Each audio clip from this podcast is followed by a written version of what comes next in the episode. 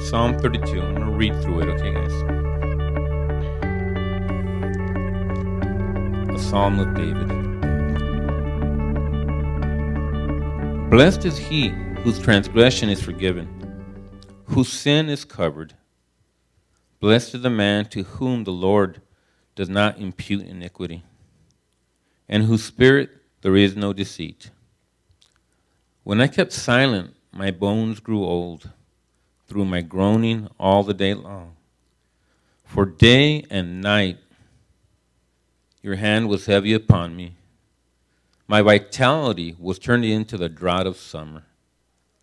I acknowledged my sin to you, and my iniquity I have not hidden. I said, I will confess my transgressions to the Lord, and you forgave the iniquity of my sin. For this cause, everyone who is godly shall pray to you in a time when you may be found. Surely in a flood of great waters they shall not come near him. You are my hiding place. You shall preserve me from trouble. You, you shall surround me with songs of deliverance. Selah. I will instruct you and teach you in the way you should go. I will guide you with my eye. Do not be like the horse or like the mule, which have no understanding, which must be harnessed with bit and bridle, else they will not come near you. Many sorrows shall be to the wicked, but he trusts in the Lord, mercy shall surround him. Be glad in the Lord and rejoice, you righteous, and shout for joy, all you upright in heart. Amen. The word of the Lord. Um, I have to make a confession. This is a psalm written by David, King David, to be precise. And um, I look at it, and initially, when I first started reading this psalm years ago, I'd say, wow, a psalm written by a dirty, rotten scoundrel. And if you don't look at it from the point of grace, you'll keep thinking that. Because if you do know David's life, it was not something to brag about. In fact, it used to bother me when I read in the Bible that he was a man after God's own heart. I used to think to myself, how can that be? Do we know the story? If you go to 2 Samuel 11 and 12. I'll just summarize it, but if you want to read it on your own. It was a time when men went off to war. Armies were conquering nations. And in this case, the greatest nation of them all was Israel because it had the great King David who had God's favor. But this one time, he sent Joab off to do war with all his warriors and they were conquering. And one day, in his time of leisure, that tells you what leisure will do to you, okay? In his time of leisure, he was walking up on the roof of his palace. If you've been to a, a children's Sunday school, you've heard this st- uh, study. And, and he's just walking around up there and, and beholds a young woman on another rooftop, apparently very beautiful and lust sinks into his heart, amongst other sins. Okay, guys? So he tells one of his assistants, hey, go get that girl for me. And he did, and he made her his. Lied with her in intimacy and got her pregnant. So I think he's a adulterer, he's a liar, and he's a murderer. Yet, he's a man after God's own heart. So, what happens? She becomes pregnant. And to cover his first sin, he does some conniving, right? He, by this time, he already knows that this woman is actually married or belongs to Urias, one of his main warriors. Okay? And he says, Where is Urias? Well, he's off, in, he's off in battle. Well, have him come in. I know they're victorious, so have him come in. He thought to himself, I'll have him come home for vacation. He'll seek refuge with his wife. He'll lie with his wife.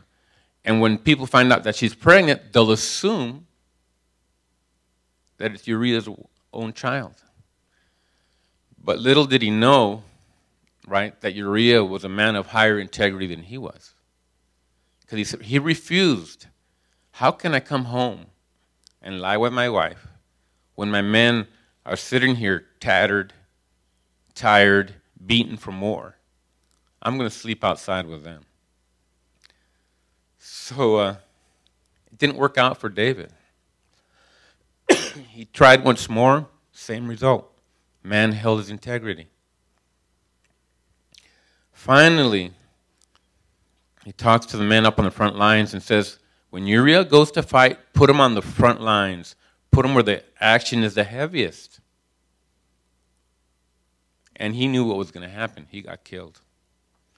And being the just and moral man that he was, when Uriah was killed, he took Bathsheba as his own wife. And I stop and think, wow, a man after God's own heart. It angered me when I was a young Christian to even think that. To hear people say, I wish I was a man of faith like David. I used to think, David? Maybe Joseph. You know? Maybe Moses, Paul, even Peter, for goodness sakes. But David? Because we don't have the, that point of grace perspective. We're not looking at it correctly. I wasn't. As a matter of fact, David, when confronted, and he was asked, Who would you want to be judged by? God or man? He obviously said God because he knew God was merciful. Because as men, we condemn. Yes or no? I do. I do. I'm learning not to.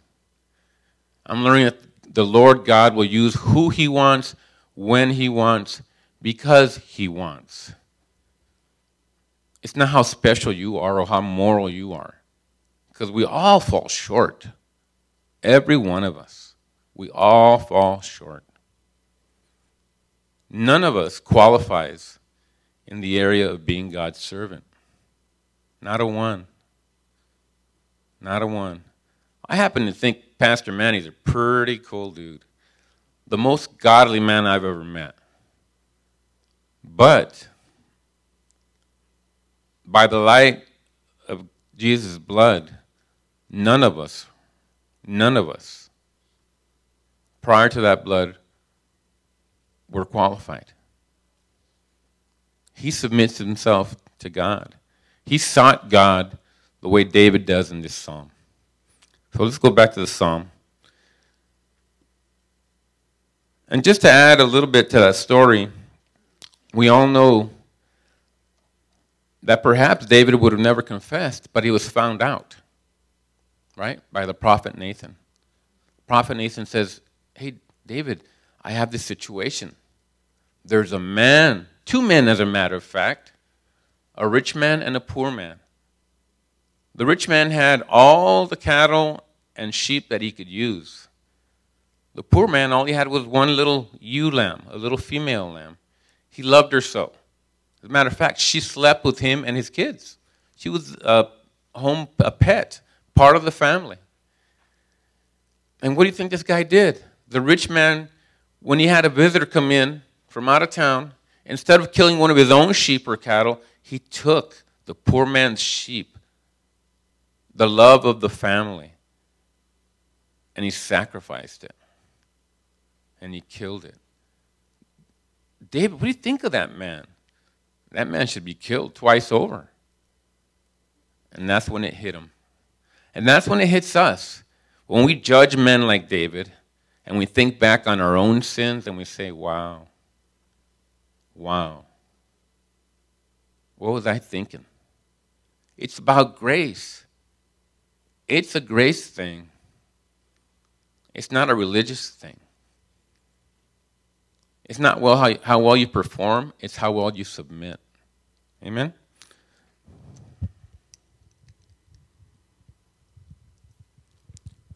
So now, reading this psalm, I start to learn why David is called a man after God's own heart.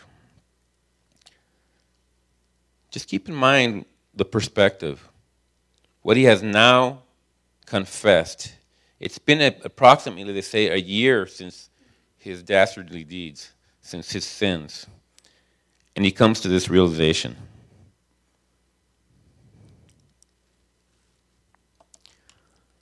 Blessed is he whose transgression is forgiven, whose sin is covered.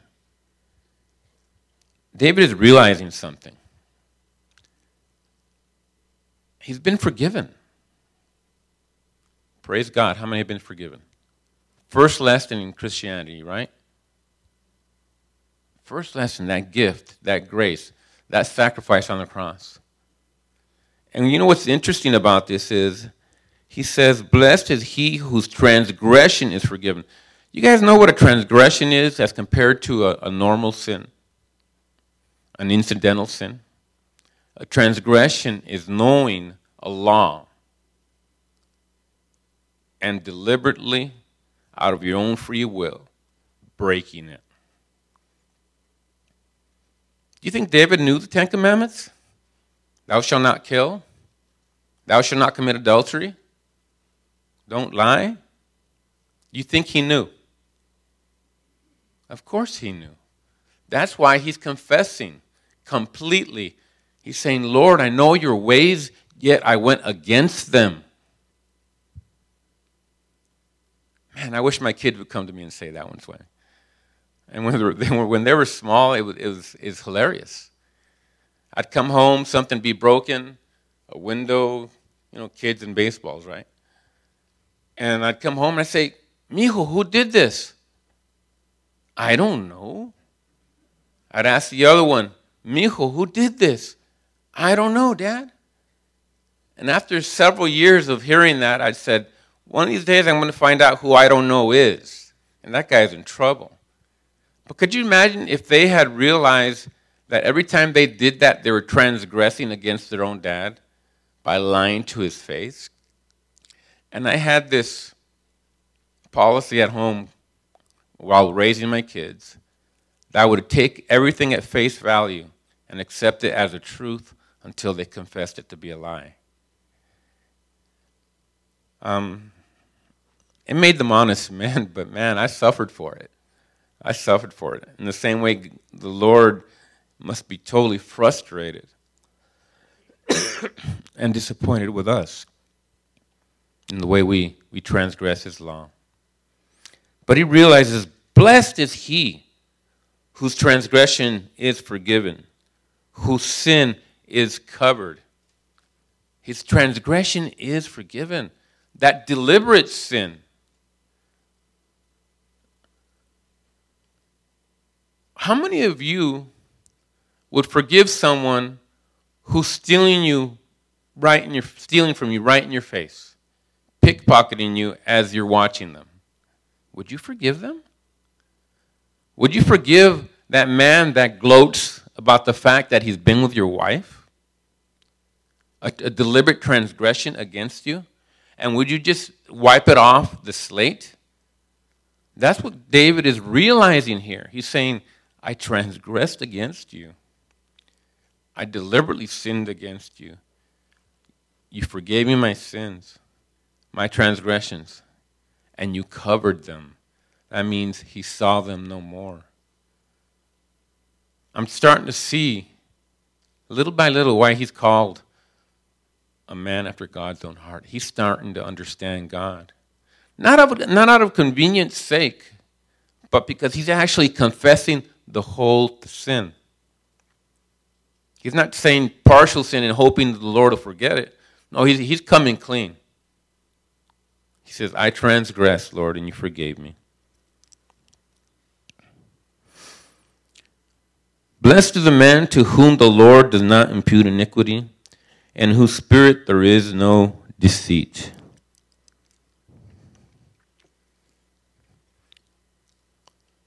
What does that mean? that means if our sins were an account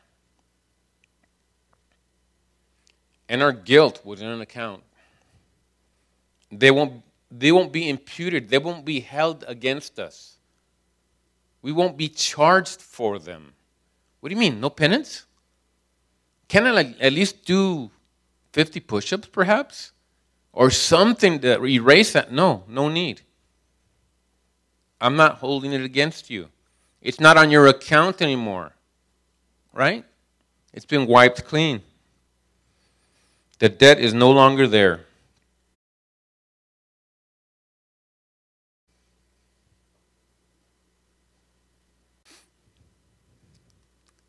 And he says, Blessed is that person in whose spirit is no deceit. He's saying, I've been blessed because I didn't try to fool God. I've been blessed because I was up front. I confessed everything to Him. I was clear with Him. And for that reason, the Lord's blessed me. And I realize that, and I'm thankful.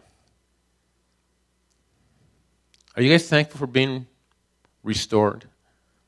For being given a new opportunity? Amen. The Lord's good, guys.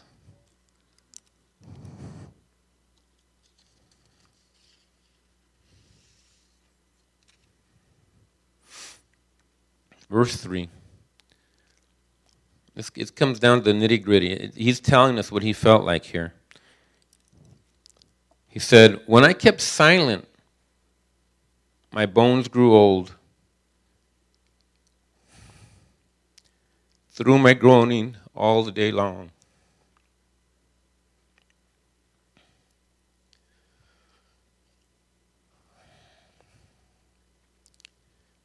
Uh, before coming to the Lord, I would attend a, a Pentecostal church with my wife.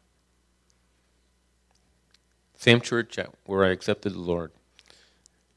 And uh, I'd go in there every Sunday after worship, about 45 minutes into the sermon, just to say I had gone. But there was unconfessed sin in my life. So every time I went, I got a little bit of a fix and I kind of felt better, right? The religious thing. I kind of felt better. But there was, there was something inside me that groaned, that couldn't express in words how horrible and how filthy I felt. Have you guys ever had a sin that made you that feel that bad?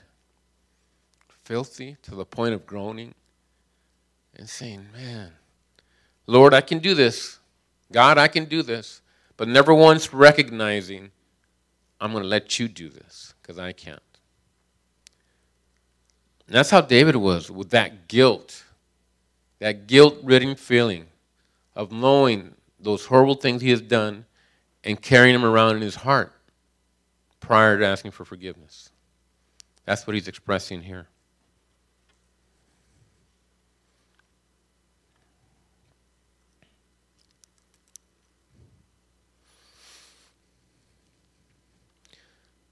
Verse 4 For day and night your hand was heavy upon me, my vitality was turned into the drought of summer.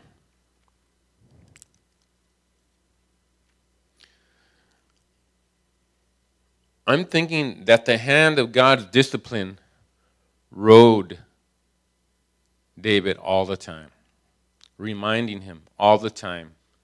You know why this is happening to you? You know why you're being chastened? Do you know why? Thankfully, thankfully, the Lord wasn't doing it as a judge would do it with a criminal.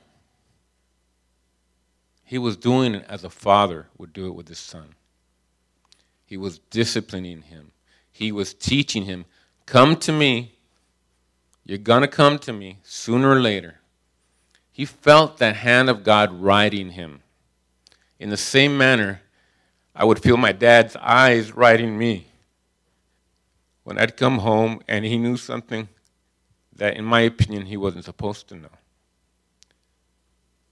And his attitude that he took toward me, it, it, it rode me like a, like a heavy hand of discipline. And it wears you, it wears you out. Some of you might be there now. The Lord's talking to you. And He chastens only those that He loves. But don't make it into a punishment. Respond, come to Him, be born again. His vitality was turning into the drought of summer. I mean, he was literally losing all strength. He's being sapped dry.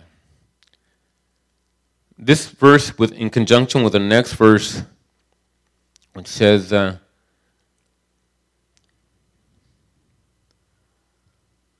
which is that verse actually? It, it makes me think of people who suffer from ulcers, people who have uh, just everlasting headaches. We attribute most of that stuff to sicknesses, but in my opinion, I'm not a doctor. Not at all, but I know how it felt. It's from anxiety, it's from guilt, it's from that knot in the pit of your stomach of having unconfessed sin and knowing that the only release is God, but not taking that release.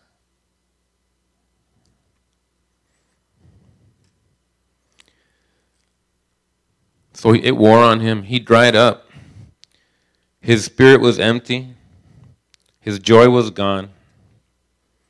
But in verse 5,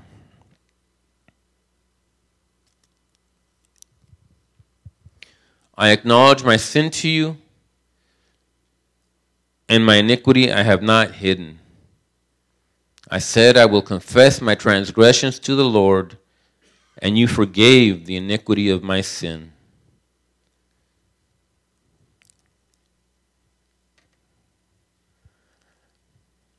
The Lord works with us, He works on us, He works in us. He's constantly prompting us, urging us, cajoling us, disciplining us, loving us to the point where if we're responsive and we lose our pride and understand that we can't do things without Him, we will confess our iniquities we will confess our filthiness. And there, just that simple thing of saying, Lord, I know it's you. Lord, forgive me. Lord, make me anew. It changes everything. As we read it, we see that, that heart, that man that has just learned to understand, God's ways and search for God's ways and be sensitive to God's ways. I believe that's why he's called a man after God's own heart. It's nothing really super spiritual about it. It's just seeing what God wants from us and reacting to it. Having our hearts break for what breaks his.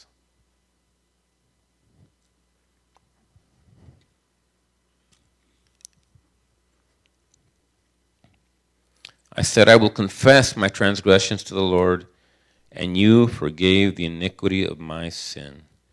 Apparently, he knew what John speaks about in the Epistle of John, first chapter 1, verse 9. What does it say, guys? Does anyone remember?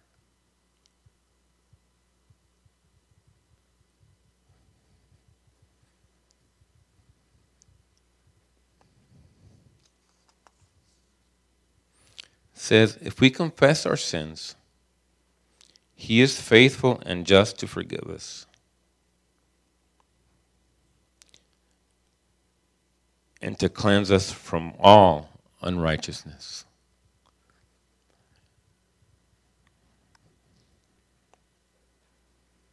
New Testament terminology, Old Testament application, right? He understood that. All I got to do is go to my Father. All good things come from Him. All good things. For this cause, everyone who is godly shall pray to you in a time when you may be found, surely in a flood of great waters.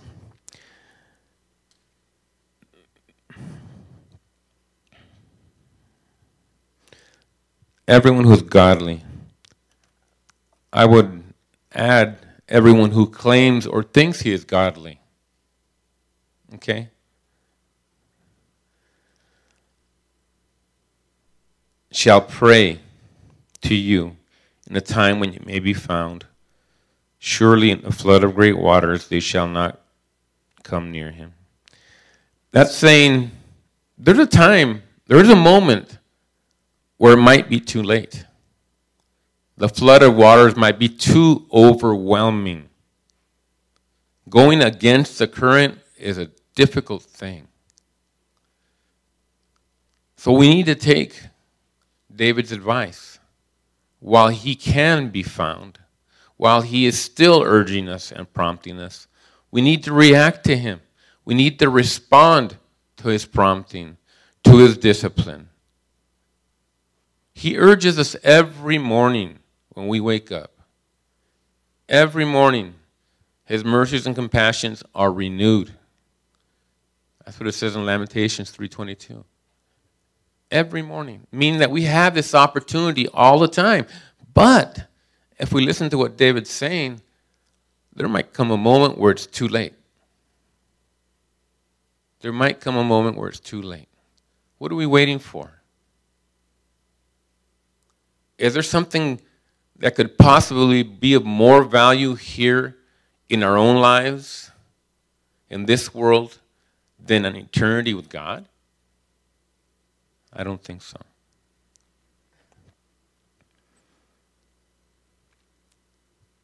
Verse 7 You are my hiding place. You shall preserve me from trouble. You shall surround me with songs of deliverance. He's, he's confessing, In you, Lord, all things are good. In you, Lord, I'm taken care of. I will avoid the trouble but it's got to be in you, Lord. Because think about who, who David is. At that time, he's probably the most powerful man on the earth. Riches beyond belief. The greatest army he's ever known. The wisest counselors ever known. And it's come, come down to a you and me, Father. That's what it always comes down to. He's the God of the universe, but He's our personal God. And He speaks with us intimately, especially. How many of you been here during an altar call where Manny is just pleading with you, begging you to come forward? I'm not speaking to those of you who have already declared that you're born again, that the Lord is your Savior. There are those of us here who are here perhaps just out of curiosity, out of a, a, a feeling of belonging to a place, out of knowing that, oh man, the worship there is so cool. The people there are so cool. Trunk and treat is so cool, right?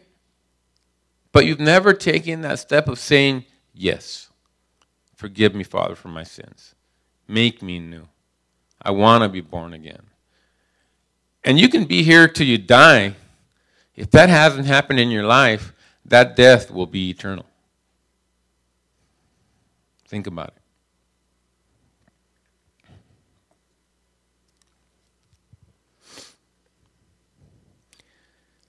Now uh, the father turns around and answers him and, and talks to him, and he says, I will instruct you and teach you in the way you should go. I will guide you with my eye. Do not be like the horse or like the mule, which have no understanding, which must be harnessed with bit and bridle, else they will not come near you. I imagine, believe it or not, a crying, sniveling little boy before his father. His father who said, It's okay, mijo, I love you. But listen, follow my direction. Whatever I imply, that's your rule for life. Don't be like a horse. That's got to be directed with a bit and a bridle and reins and even blinders sometimes. Come. Come, because I ask you. Come of your own will. Don't be forced. It's like he's, he's got this young man here, and he's showing him all, all, all of life, and he's saying, Now walk as I teach you.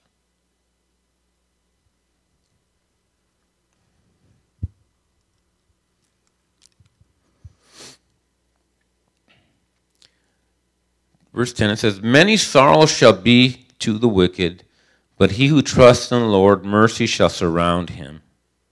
Be glad in the Lord and rejoice, you righteous, and shout for joy, all you upright of heart.